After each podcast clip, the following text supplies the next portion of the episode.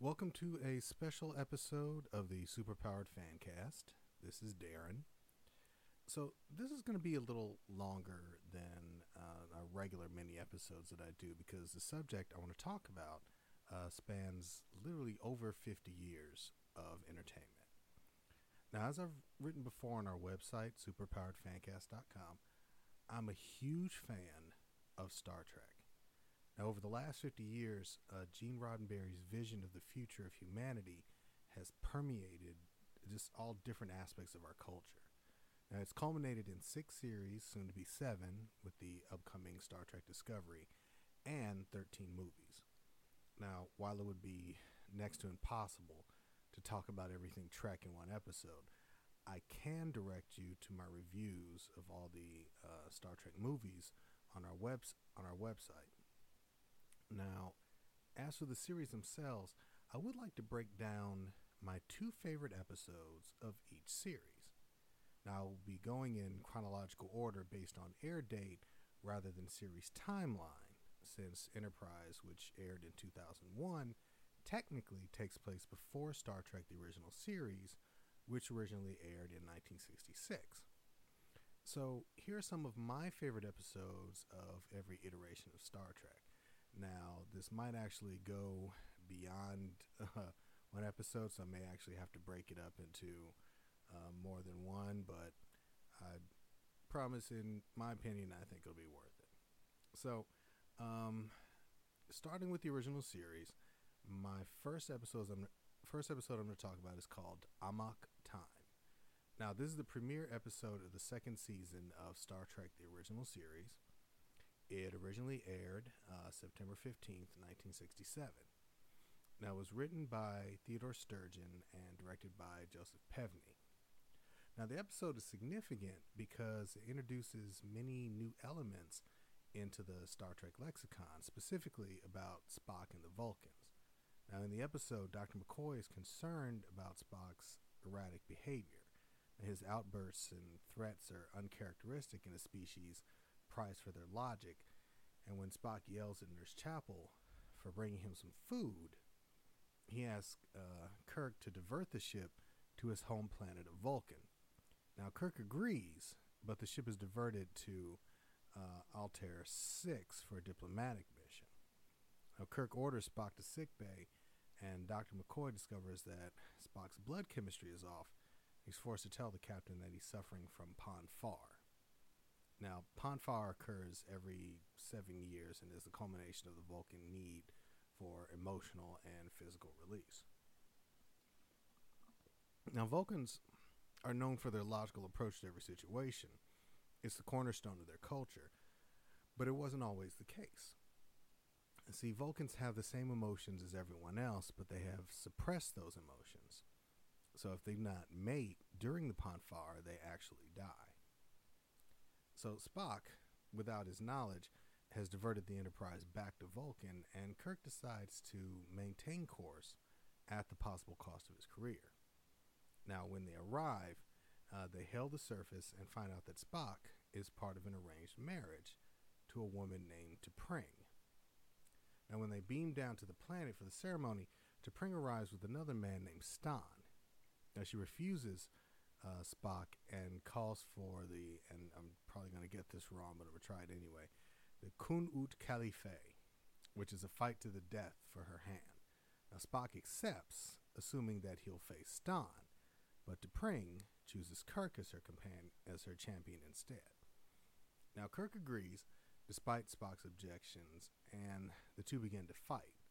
Now, McCoy intervenes during the fight and asks for a pause in order to inject Kirk with a compound to help him function better on Vulcan's atmosphere. As the fight gets more intense, uh, Spock gets the upper hand and strangles Kirk. McCoy pronounces him dead and beams him back to the ship. When Spock confronts T'Pring, she logically explains why she chose Kirk. Explain. Specify. Why the challenge? And why you chose my captain as your champion? Stonn wanted me, I wanted him.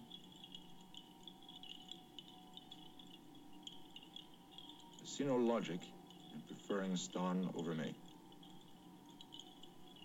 You have become much known among our people, Spock. Almost a legend. And as the years went by, I came to know that I did not want to be the consort of the legend. That by the laws of our people, I could only divorce you by the kal-if-fee. There was also Stonn, who wanted very much to be my consort, and I wanted him. If your captain were Victor, he would not want me, and so I would have Stonn. If you were Victor, you would free me because I had dared to challenge, and again I would have Stonn. But if you did not free me, it would be the same, for you would be gone, and I would have your name and your property, and Stonn would still be there. Logical. Flawlessly logical. Once he returns to the ship, he turns himself over to the doctor so that he can face charges for murdering the captain. Now, he discovers that Kirk is alive and McCoy injected him with a drug that mimics death. The, Kirk's career is saved, but the intervention of Vul- by the intervention of Vulcan leader T'Pau. Now, what I enjoy about this episode is the insight into Vulcan culture and the continuing strength of the bond between Kirk, Spock, and McCoy. Now, this leads me to the next episode of the original series that I really enjoyed. Now, this one's called "Let This Be Your Battlefield." Oh, let that no, let that be your last battlefield. Now, this is the 15th episode of the third season. It was originally aired on January 10th, 1969. It was written by Oliver Crawford and directed by Jud Taylor. Now, admittedly, this episode is so heavy handed in its message that there's almost no subtlety left, but the episode is very good at delivering the message that it's trying to convey. See, the episode begins with the Enterprise on the way to planet Ariannus on a mission to, decam- to decontaminate the planet's po- polluted atmosphere. Now, the sensors pick up a Federation shuttlecraft that was reported stolen from Starbase 4. See, Kirk intercepts the shuttle and takes it aboard. Now, they find the pilot of the shuttle who is injured and take him to sickbay. He awakes later and tells uh, Dr. McCoy and Kirk that his name is Lokai. He's a political refugee from the planet Cheron, and he asks for asylum. Now, Spock comments on the fact that Lokai's skin is split evenly down the middle, with one side being black and the other be- and the other being white. Now, the Enterprise sensors encounter another ship, which collides with the Enterprise and disintegrates, but not before beaming its passenger to the ship. He beams himself directly to the bridge and identifies himself as Beale. Now, with the exception of the colors being reversed on his face, Beale looks exactly like Lokai. See, Beale explains to the crew that he is the commissioner of police on Cheron, and that Lokai is a fugitive from justice that, justice that he's been chasing for almost 50,000 years.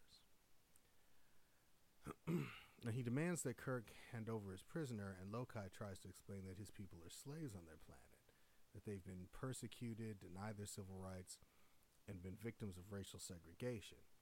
So Beale doesn't deny these facts and demands that Kirk take him and his prisoner to Cheron. Kirk refuses, citing the Prime Directive, and continues to Ariannus. After ordering the two off the bridge, they, they proceed to begin fighting, using a kind of personalized force field. After separating the two of them, Beale takes over control of the Enterprise and changes its course towards Cheron. Now, during this time, he and Lokai continue to argue about the conditions on their planet. See, Lokai continues to argue for his asylum as he tells the crew about how his planet discriminates against his people.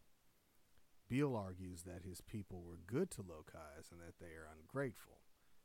Now, exhausting every means of retaking the ship's controls, Kirk begins the self destruct sequence.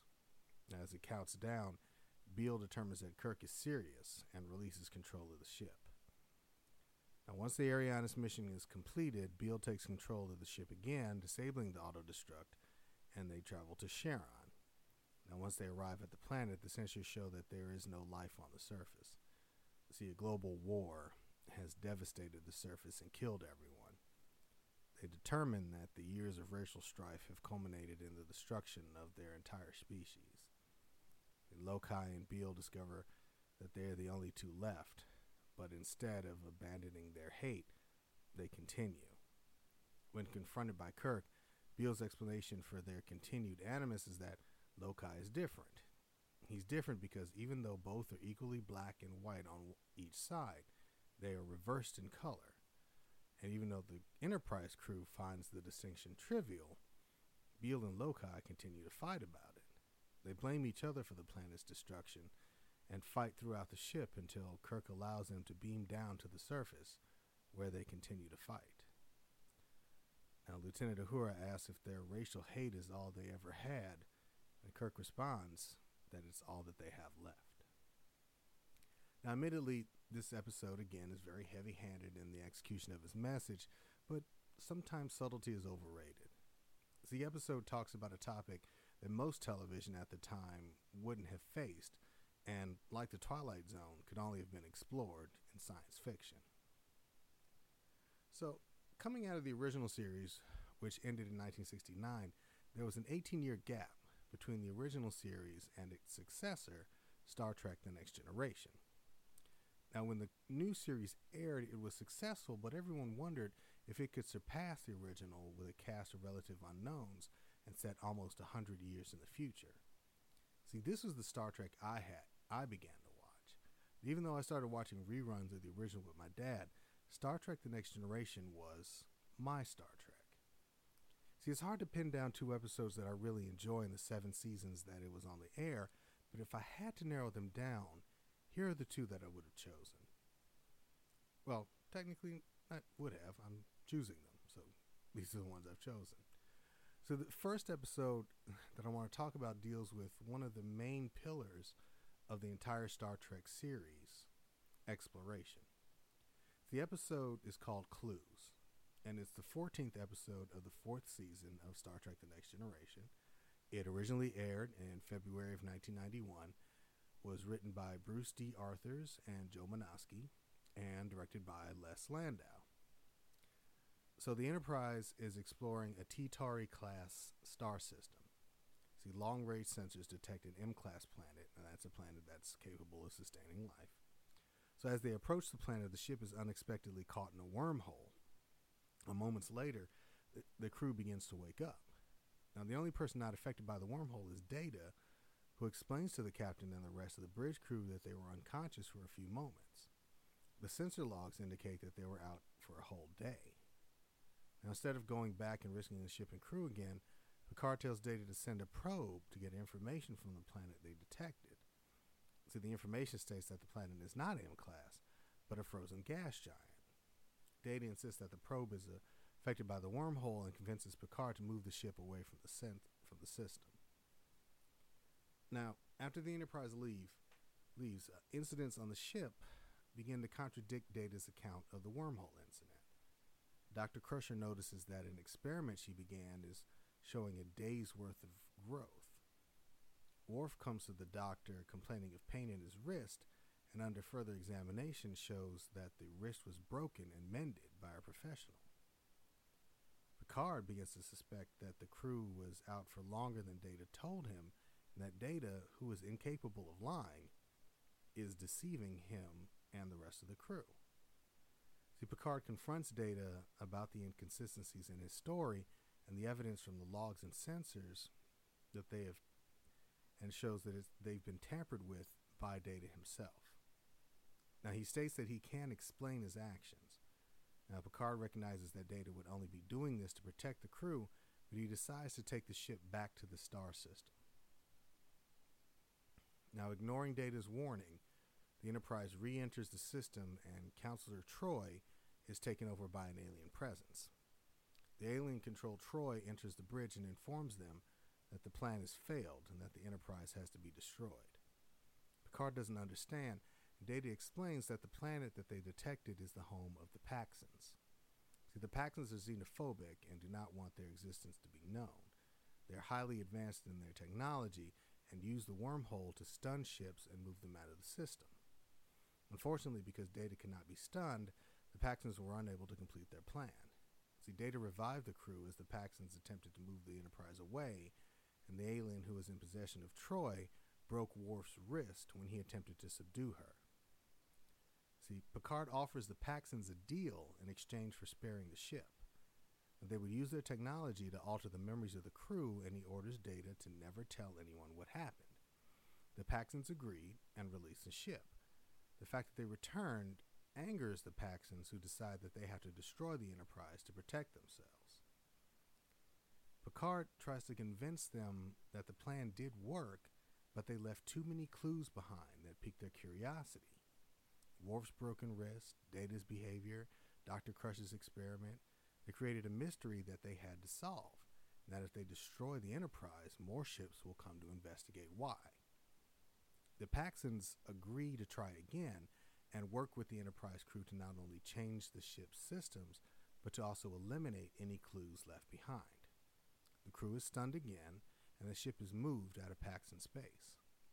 When the crew awakens, Data explains the situation, Picard accepts Data's explanation, and the Enterprise continues on its mission. So while Star Trek The Next Generation has several episodes that dealt with action and adventure, my second favorite episode of the series was more subdued and personal. It was called The Inner Light. Now, this is the 25th episode of the fifth season and was written by Morgan Gendel and Peter Allen Fields and directed by Peter Lauritson. So, the Enterprise is conducting a survey of the Parvenium system when they come upon an unknown probe. Now it scans the ship and directs an energy beam at Captain Picard. When he awakens, he finds himself on a planet he doesn't recognize. Eline, a woman who calls herself his wife, begins to tend to him, and he tries and tries to get him to remember that his name is Kamin, and he's an iron weaver recovering from a fever sickness on the planet of Kataan.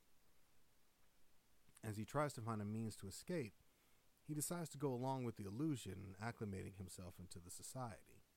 He starts to live as Kamin, making friends with Batai, uh, spending time with Eline, even learning to play the flute, and invariably starting a family.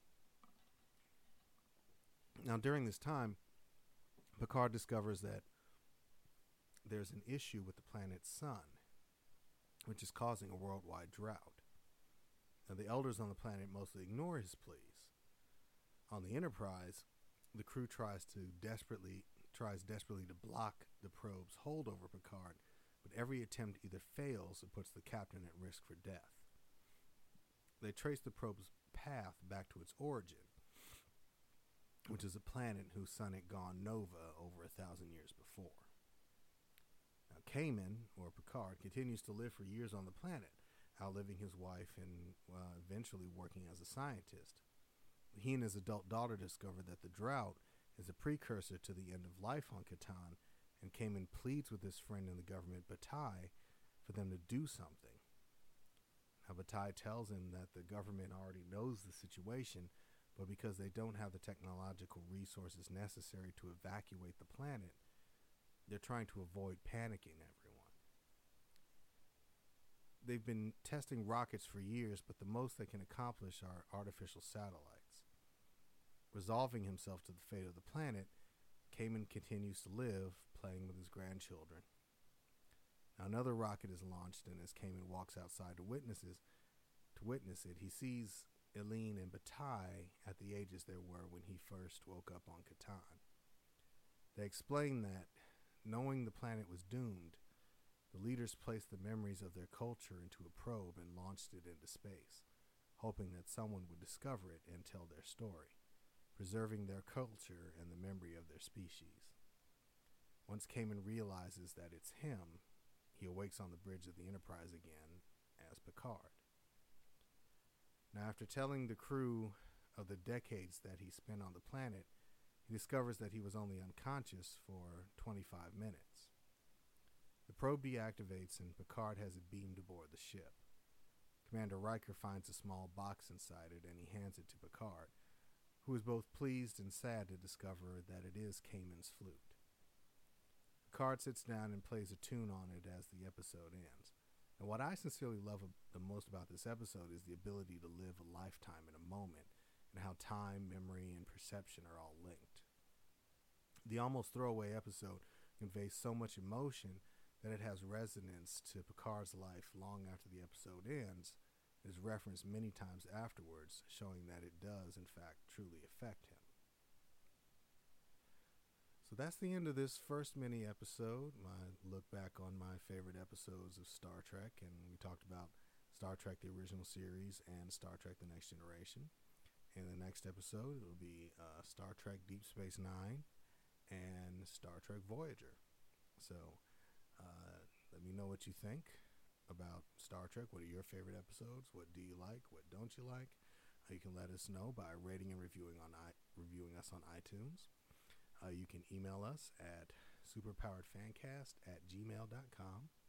Uh, you can leave comments on our website, superpoweredfancast.com. You can follow us on Twitter at superpoweredfan. And you can uh, watch our YouTube channel. Just go to youtube.com slash superpoweredfancast. And even find our, our Facebook page as well, facebook.com slash superpoweredfancast.